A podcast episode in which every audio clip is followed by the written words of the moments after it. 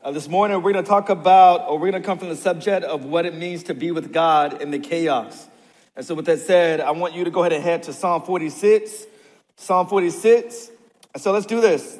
Let's stand as I read the word of God from Psalm 46, being with God in the chaos. And I want you to hear the word of God this morning.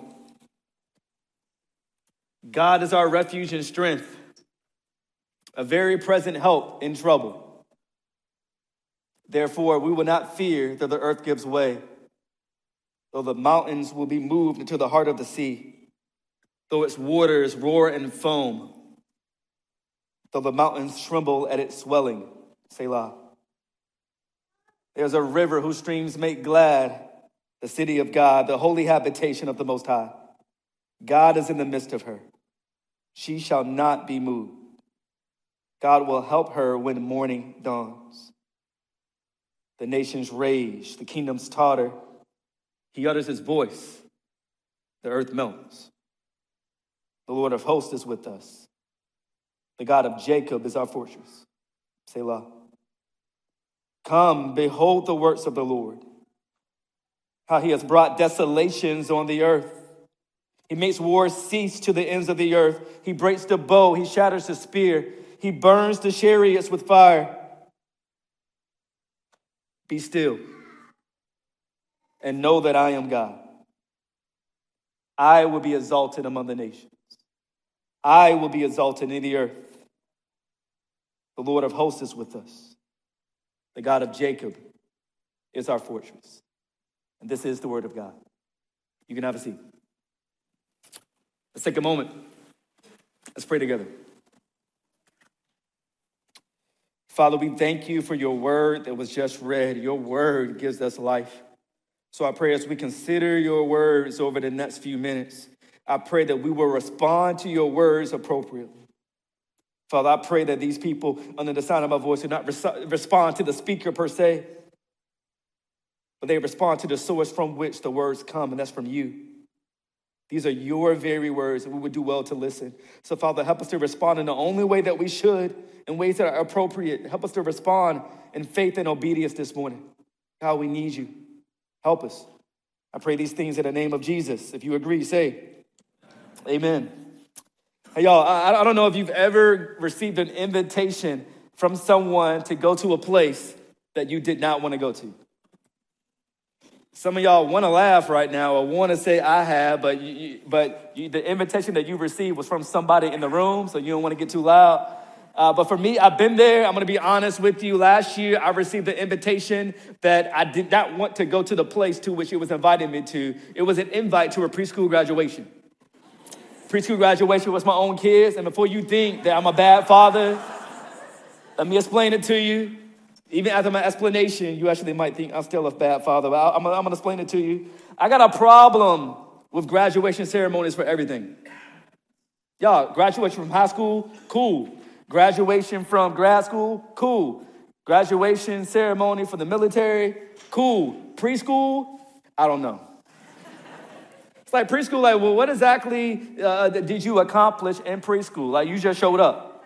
And the only reason why you showed up is because I drove you there pretty much. Like, well, what did you, what did we celebrate? And staying alive? I don't, I don't know.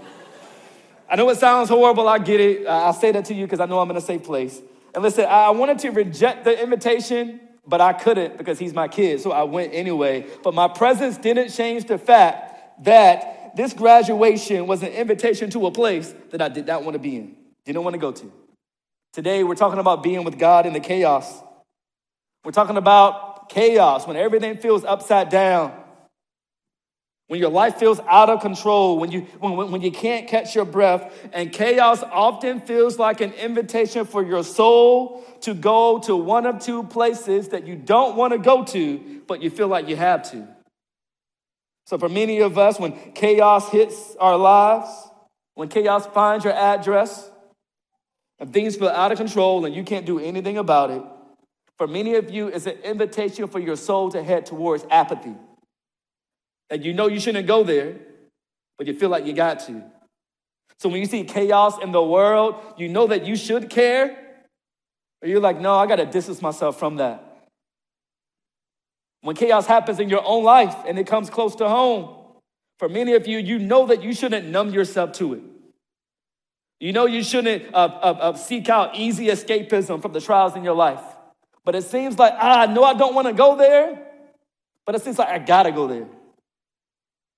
For some of you, maybe the destination or the invitation isn't towards apathy. For some of you, when chaos finds your address and things feel out of control, the invitation isn't towards apathy, it's, it's, it's actually to anxiety. When things feel out of control in the world and in your own life, you can't help but worry. You can't help but wring your hands. You can't help to get yourself worked up, and you know you shouldn't get there, but it seems like that's the default. Um, that's the default destination when chaos comes and sets the course in your life. Listen, doesn't matter if you're a follower of Jesus Christ or not, chaos is going to find you. Living life post 2020 in this world, chaos found us. I've talked to many of you guys. Your personal life right now, for many of you, can be described as chaos. It's out of control. Work schedules are out of control. Drama in your life is out of control. What do you do about it? But let me tell you this morning, followers of Jesus Christ, you do not have to accept chaos's invitation towards apathy and anxiety. You got options this morning.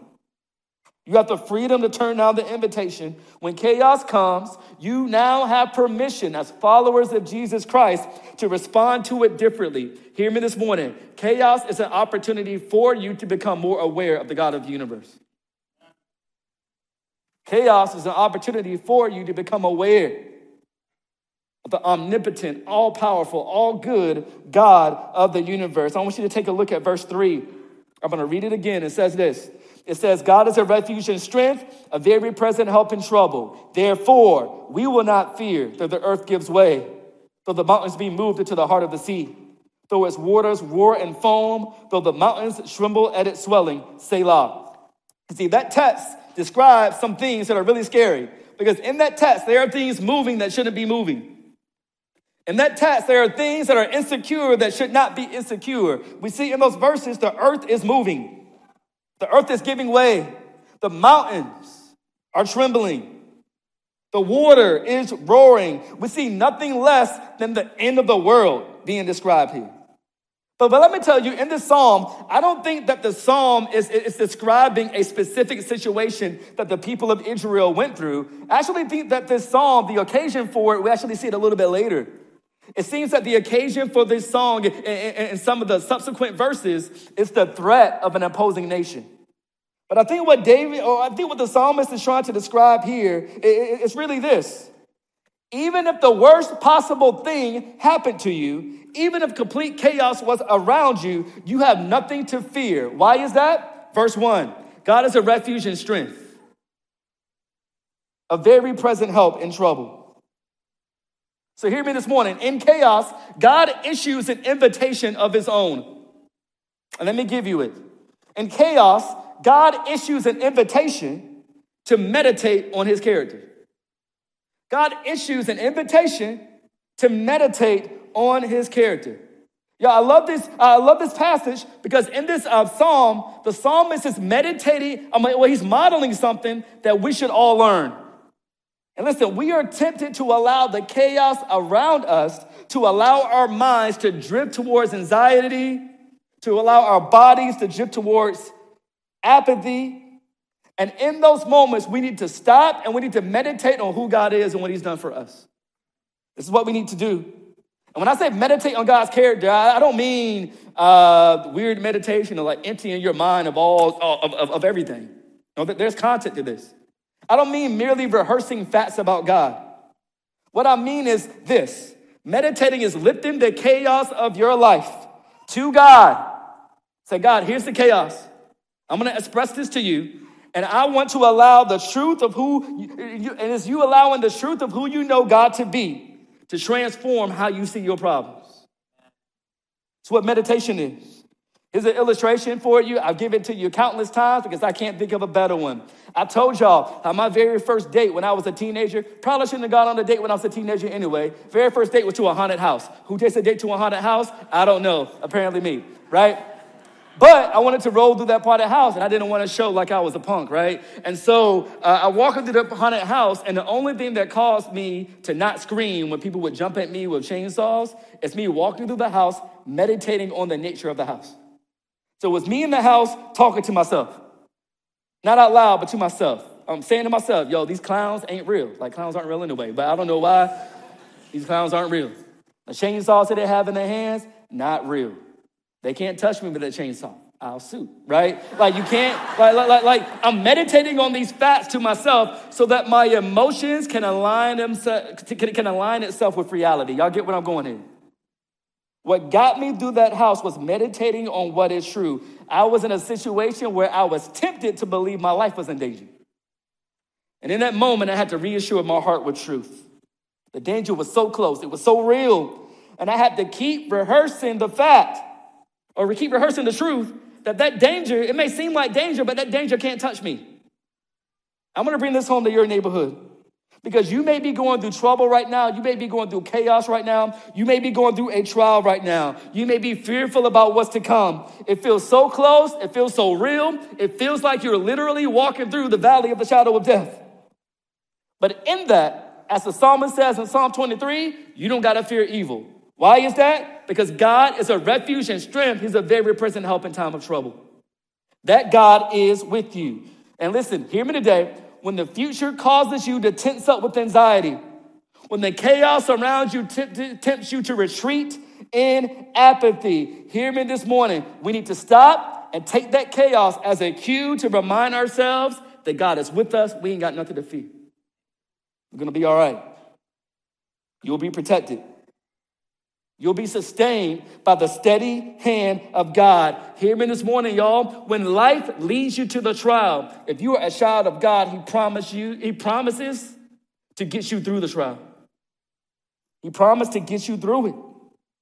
I love it. David, David declares in Psalm 23, he says, even though he walks through the valley of the shadow of death, even though he walks through the valley of the shadow of death, you may not be walking through a literally a literal valley of the shadow of death. I don't even know what that looks like. But I don't know what comes after the even though for you. But I do know this. Whatever that is, God is a refuge and strength, a very present help even in that. That means that he's a refuge and strength, a very present help, even when you get the bad, the, the bad diagnosis from the doctor. He is a refuge and strength and a very present help, even when the company is downsizing. He is a refuge and strength and a very present help, even when your marriage is on the rocks. He is a refuge and strength and a very present help, even when the pain won't quit, even when you can't have the children, even when that person is gone out of your life. The God that stood in the furnace with Shadrach, Meshach, and Abednego is willing to stand with you in your furnace of chaos and affliction. He's with you. Y'all, I guess let me say a little bit, God. The, re- the reason why, listen, and I said this to you guys before, I'm gonna say it to you again. The reason why, for many of you, your greatest fears are your greatest fears is because you can't imagine God's goodness reaching you on the other side of the realization of your fears.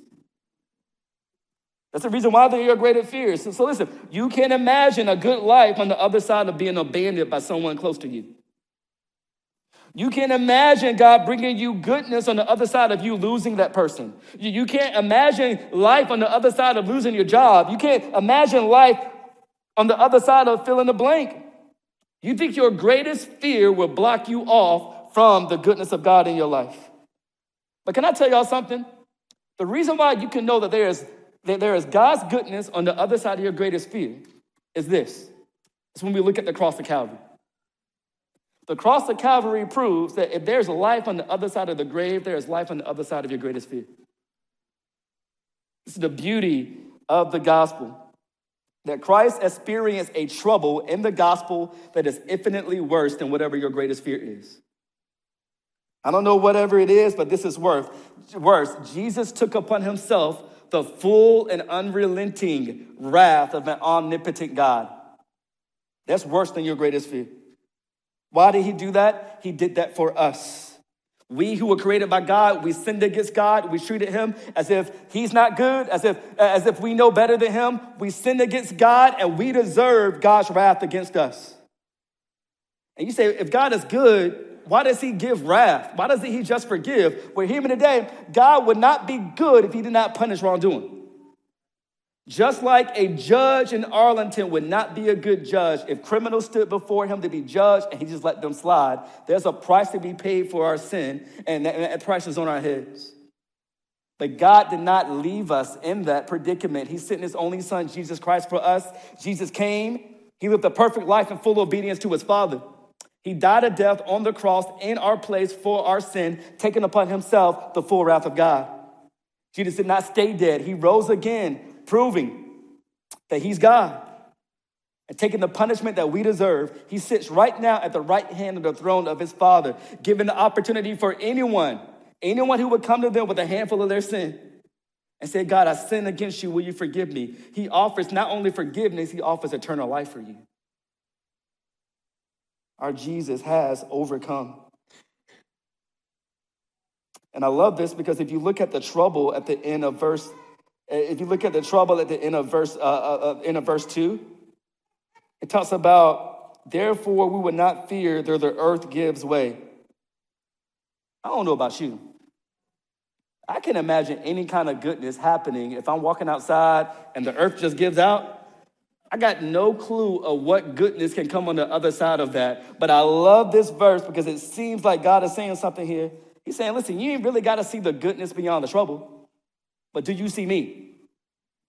Do you see me? I'll protect you. You may not see how I'm going to do it, but I'm going to do it. I'll protect you. I'll sustain you. Trust me. Because the gospel proves that even the trouble of death leads to the goodness of life everlasting with God.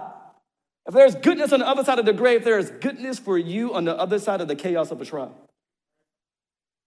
So, my question for you is what are the troubles right now that you fear in your life? What are the troubles that you're walking through? When those fears rise up in your soul, remember who God is. Romans 8:35 it says this. It describes chaos. Romans 8:35 it says what can separate us from the love of God? Shall tribulation or distress or persecution or famine or nakedness or danger or the sword? No. In all these things we are more than conquerors through him who loved us. Chaos Chaos should lead us towards meditating on the character of God. He's with us in it.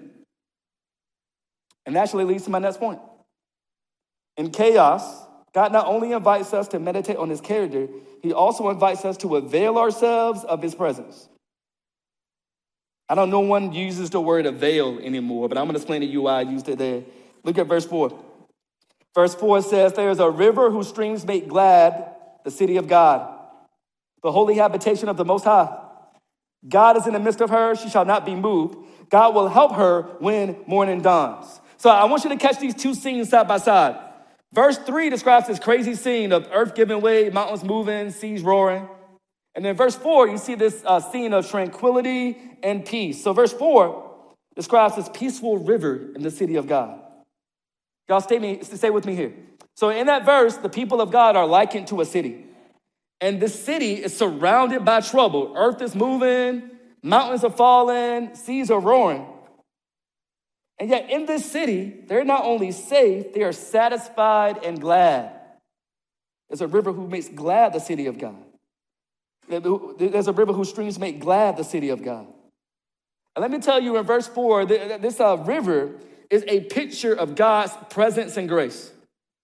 It's this, it's, this, it's this picture of God's presence and grace that is available to his people to nourish us and to bless us. And I don't know when I thought about this, I thought about like a lazy river. I don't know if you ever been to a theme park, you got a lazy river in the middle. Like I took my kids to Sesame Place uh, last year, right, to see uh, Bert and Ernie. They got a whole bunch of different characters on Sesame Street that I didn't recognize. But uh, we saw Big Bird and Elmo and all that, and it was chaos. Like imagine all these kids hyped up on sugar, yelling, uh, trying, to, uh, trying to get uh, Big Bird's attention. But in the middle of this park, there was this lazy river. And when all this chaos around with all these kids hyped up on sugar, crying and stuff, there was a lazy river of people just floating. And let me tell you, I've never seen a lazy river. I've never seen anybody floating in a lazy river that looked stressed out. Never seen it, right? And I thought about that picture when I'm viewing uh, uh, uh, uh this text. I think about how God is a place of nourishment and rest and blessing for his people, even in the middle of chaos. Man, we see this idea of a river being a picture of God's presence in other places too. So, a couple of verses Psalm 36 8, it says, They feast on the abundance of your house, and you give them drink from your river of delights. Psalm 65 9, you visit the earth and water it, you greatly enrich it. The river of God is full of water. You provide their grain so that you have prepared it. And honestly, I wish I could trace this theme of a river through the whole Bible, but I'm gonna give you two more places. And I do think if you hang in here with me, it, it, it, it'll bless you. So let's look at the beginning of the Bible. Genesis 1, God creates the world. Genesis 2, we see the first instance of a river. And it's a river that nourishes and blesses Eden, the city of God at the time.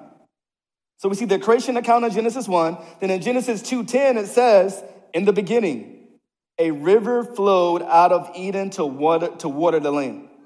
So, so to summarize, there's a river flowing through the city of God, Eden, in order to nourish and bless the city of God. Let's go to the end of the Bible now. Revelation 22, last chapter. It says this. It says, Then the angel showed me, it's talking about the Apostle John, the river of wa- the water of life, bright as crystal, flowing from the throne of God and to the Lamb through the middle of the street in the city, also on either side of the river, the tree of life with its 12 kinds of fruit, yielding its fruit each month. The leaves of the tree are for the healing of the nations. So we see it again. This river flowing through the city of God, this future city, the new heavens and the new earth that is nourishing and blessing the city of God. So I want, I want you to hang with me because you might be thinking something. I know you guys are smart, you're thinking something. You're like, hang with me. So Eden was before the fall of man. That's when things were perfect, things were great. The new heavens and a new earth is a perfect place. Everything's great. Those are all places that are free from chaos.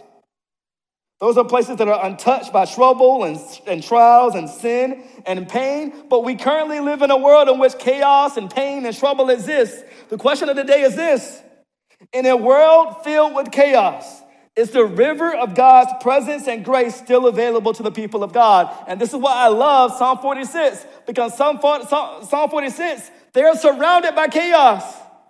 And yet it says there's still a river who makes glad the city of God, the holy habitation of the Most High. That God's presence and grace is available still here below, even in the most chaotic of times. Verse 5 says, God will help when morning dawns implying that God has not completely taken the chaos out of the world yet. Morning hasn't dawned yet. There's still darkness out there, but God says, even in the darkness, I'm with you. Even in the darkness, my peace is available to you. My, the presence of trouble, the presence of chaos, isn't an indication of my lack of presence. God says, I'm available. And we got to remember that. Because if you're like me, I think that the, I think the presence of a trial typically causes me to catch spiritual amnesia. When trials hit my life, when chaos hits my life, I'm always thinking, God, where are you? God, what are you up to in all this? I'm tempted to believe that God's presence will always mean a detour around the chaos. But listen, that is not true. He is a very present help in the chaos. He's in it. And my own life can testify to this, y'all. God didn't, God didn't take my family around the miscarriages, He took us through the miscarriages. God, didn't take, God didn't take my family around the loss of loved ones, He took us through it. God didn't take us around the grief, around the, around the bad diagnoses from the doctor but he took us through it. And in those seasons, God said to us, The presence of trouble does not mean my absence. I am available to you in this, and I will bear you up. And I promise you that there's going to be a day that morning is going to dawn, that chaos is going to flee. So, right now, will you avail myself? Will you avail yourself of my presence? And that same question he asked me, he's asking to you as well. So, that phrase, avail yourself, I use that phrase intentionally even though I know that we don't use that phrase in common uh, conversation. Like, if you come over my house and I take your coat, I'm not gonna say, you can now avail yourself to my couch. I'm not gonna say that to you. But I think that phrase is actually appropriate. It perfectly describes what I'm trying to say. Because to avail yourself It means to help yourself to something that is in fact available. To avail yourself means to help yourself to something that is in fact available. Available. And I say this to you because listen, there are so many things in life that I would love to help myself to that aren't available to me. Bill Gates' money ain't available to me.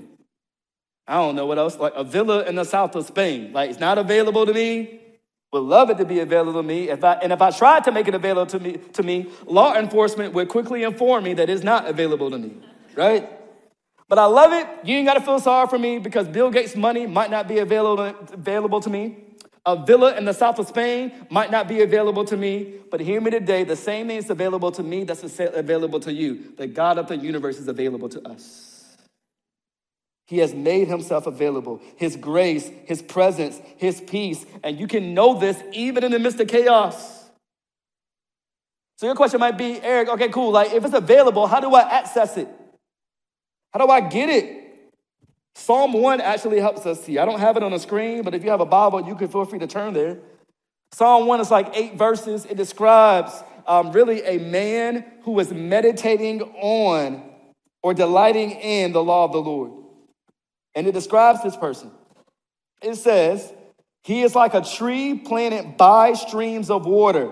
That river motif again, streams of water that yields its fruit in its season, and its leaves do not wither, and all that he does, he prospers. I love it here. Y'all, we see this refreshing, life giving supply of God's presence and grace coming to us. How? Through his word meditating on his word day in and day night. And so this leads me to this in the chaos, we avail ourselves to the river of God's presence and grace by clinging to, by meditating on the word of God. We need it. So, my question for you, if you don't consider yourself a Christian today, I think my question simply is this Will you avail yourself to the presence of God? Y'all, He's available to you. You may think that you're far from Him. You may think that you've done things in life that you're like, man, I don't know how anybody can accept me. Man, I love the work of Jesus Christ because He says that His blood is enough to cover your sin. Doesn't matter who you are, doesn't matter what you've done. We have a God in heaven who's willing to welcome you in his family to give you the peace and the joy that you've been looking for your own life that you can't seem to find. He invites you, he, he invites himself, he invites you towards himself, and you can take him. I invite you to consider Acts 16:31, where it says, believe in the Lord Jesus Christ and you will be saved. My question for you is, will you trust him? Will you experience the satisfaction that only he can offer? But also, if you are a believer in Christ today, I got the same question for you. Will you avail yourself of the presence of God?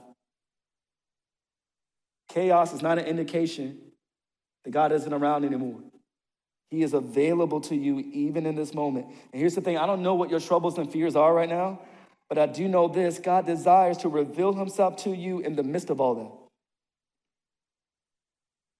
Y'all, you're going to have a hard time. I'm going to give you this tip for free you are going to have a hard time meditating on God's word in the chaos if you don't meditate on God's word when everything is calm. So I want, want to invite you to do that. I know in my own life, man, it's, it's been some trials over the last maybe decade or so. And God used a verse, um, Psalm 68 19. It's a simple verse to comfort my soul. It's a verse that says, Blessed be the Lord that daily bears us up. God is our salvation. That verse I learned where everything is calm. And when the, the wheels fell off, God used that verse to get me out of bed this morning, each morning. I remember literally laying in bed for months at a time thinking, God, I can't get up this morning. I don't want to face the day. I have nothing in me that's going to get me back to this spot. So, God, you said in your word, I'm going to claim your promise. You said that you would bear me up. So, what I'm gonna do right now is I'm gonna get up and I'm gonna start moving, and I'm gonna trust that with every single step that I take, that you're gonna meet me in that step and that you're gonna hold me up. And that you're gonna keep doing that till the moment where I lay my head back in this spot tonight.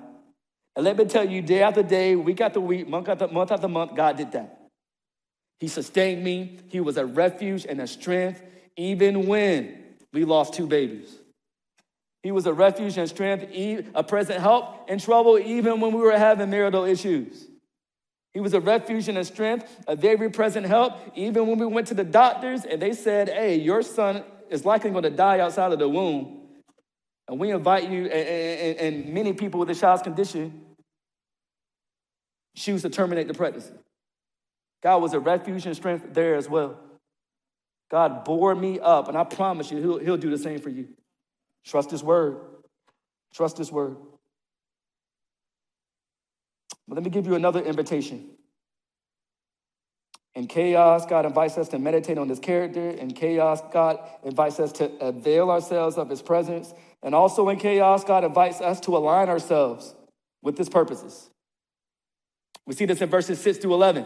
It says, The nations rage, the kingdoms totter. He utters his voice, the earth melts. The Lord of hosts is with us, the God of Jacob is our fortress. Come behold the works of the Lord, how he has brought desolations on the earth. He makes war cease to the ends of the earth. He breaks the bow and shatters the spear. He burns the chariots with fire. Be still and know that I am God. I will be exalted among the nations. I will be exalted in the earth. The Lord of hosts is with us. The God of Jacob is our fortress. So here, guys, I want you, I'm going to call your attention to verse 10. So verse 10, it's a verse, man, that, man, Christians just know this verse. Like, it's on, like, people get it tattooed on their bodies. It's on calligraphy and stuff. But so many people know the verse, but I don't think we always understand exactly what it's saying. Verse says, Be still and know that I am God. I will be exalted among the nations. I will be exalted in the earth. And this verse, what it's doing is it's describing the end of the road for us all. It describes the purpose and the plan that God has for every nation and every person. God says it straight up in the verse. The end of it all is this He says, I will be exalted. That's what God says. God says that He will be worshiped, that He will be held in high regard, and that's the goal. And one of the things that are blocking us from receiving the goodness and the peace, even in the chaos, is this. For many of us, we have different purposes for life than God has. God's purpose for his life is his own glory, and for many of us, the purpose of our own lives are our own. And this is why there's so much chaos that, that, that surrounds us and gets inside of us.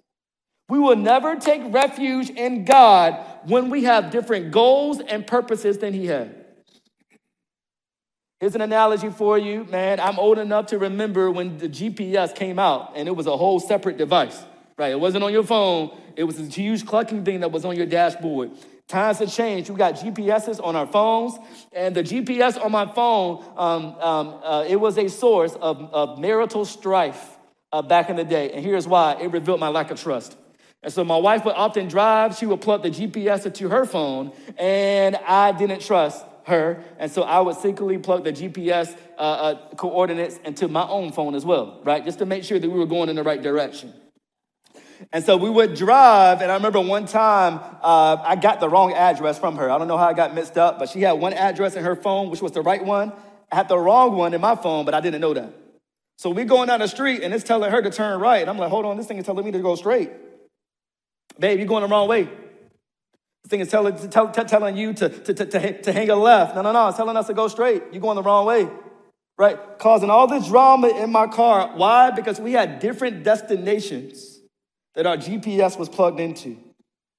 Let me tell you this morning that God actually has a destination for human history, and the destination that He has for human history is His own glory. He said that He would be exalted among the nations, that he would be exalted in the earth. And my question for you today is Is that the destination for your life? If that's the destination for every person and every nation that God has given us, is that the actual destination of your life? Do you want God to be exalted? Is your life about living for the glory of God or is it about living for your own glory? Because let me tell you this morning, there's so much chaos in our life, not all of it, but a lot of the chaos that is in our lives, we welcome it into our lives because we're trying to fake like we're living for God's glory, but we're actually living for our own. You at work all the time, 90 hours a week, not because you're trying to glorify God, it's because you're trying to glorify yourself. You're trying to get a raise, you're trying to, you're trying to get to the top. You're so busy in your life right now, not because you're trying to glorify God, because you're trying to please every single person that has an expectation of you. And let me tell you this morning that when you make life about your own glory, that's not only you refusing to take refuge in God, it's also you actually rebelling against God. Genesis 11 is a, is a quick story that uh, describes that. Like Genesis 11 describes this time where God is trying to scatter the nations. He, wants them to spread out. And these nations chose to gather together. They rebel against God. They gather together in order to make a name for themselves. And then what happens? They fail. Rebelling against God is always a losing cause. And we actually see this in verses 6 through 9. We see it in those verses. They rebel against God. And it says that he breaks the bow, he shatters the spear, he burns the chariot with fire. Rebelling against God is always a losing cause. And that's why I don't think it's an accident in verse 10 where the passage says, Be still and know that I am God. And I think what that means is this God is inviting all of us to stop frantically pursuing our own selfish plans and to rest in His perfect plan for the universe. This is what He wants us to do. For many of you, I said it before, your life is chaotic because you are busy with your own plans. You're so busy exalting yourself and you wonder why you're not happy. You'll wonder why you're not joyful. Listen, it is God's will to exalt himself, and we can truly rest when God is lifted high because his glory means your joy. And you may wonder, how is that the case? Because God's glory is what you were created for. God's glory is what you created for, and you rub against the grain of creation when you make your life about anything other than His glory. You rub against it. You are not created to find joy in focusing on you. You are created to find joy in seeing and beholding and exalting the supreme God of the universe. And when we pursue His purposes, we can rest assured that the God of all heaven, the sovereign God who sees all, He'll take care of us. So, my question for you this morning is Will you align your life with the purposes of God, or will you keep trying to get about life just doing what you want to do? Band, you guys are going to come back up. As we close, I just want to ask you a couple of questions. They're simple. One, do you know that God is a refuge for you? Do you know that the Lord of hosts is with you, that the God of Jacob is your fortress as we begin 2024? If you don't know Jesus, I want to invite you to trust him for the first time today. He is available to you. He is closer than your very breath this morning. And the way that you would assess him for the very first time is by faith, by grace through faith, by confessing your sin and trusting him as Lord. And if you do know Jesus, know this God is with you even in the middle of the chaos. Even in the darkest of nights, God is with you. He's available to you. Trust in Him. Meditate on His word. Rehearse His character. He is with you. He will help you when morning dawns. Let's take a moment. Let's pray together. Father, we love you. God, we are grateful for your grace. We are grateful so much that the chaos that is sure to find us, the chaos with wars and rumors of wars in the world, and the chaos that just tends to be life here in DC, that that chaos that's outside of us doesn't have to get inside of us. That chaos outside of us, God, can actually, can actually be an opportunity for peace within us. Why? Because you are with us. And the reality of your presence is bigger than the, the reality of the chaos that surrounds us. You said in your word here that in the midst of the nations and chaos, you uttered your voice and the earth melts. And we thank you that you, who has the voice that can silence all chaos, that you are the God who's with us this morning. So help us, Lord. Help us to avail ourselves of your presence. And I pray in doing so that you would grant us a peace that passeth all understanding Thank you for the opportunity we have to lay our anxieties at your feet. Right now, I want to give you a moment to do just that. What are you anxious about right now? What things in your life that you're thinking, man, this is out of control. I don't know how to fix this. I'm at the end of my rope. I want you to take a moment. It's to simply offer, offering those to God in prayer.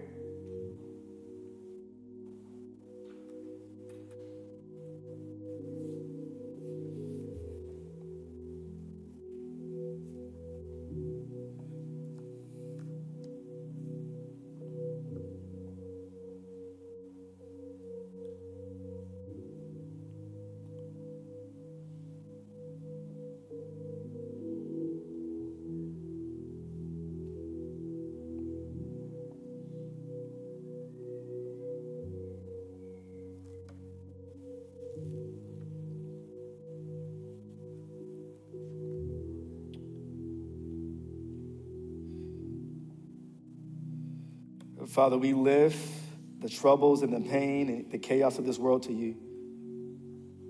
And we trust for you to take that and for you to place into our hands a peace that passes all understanding. God, will you help us? We love you. Pray these things in the name of Jesus. Amen.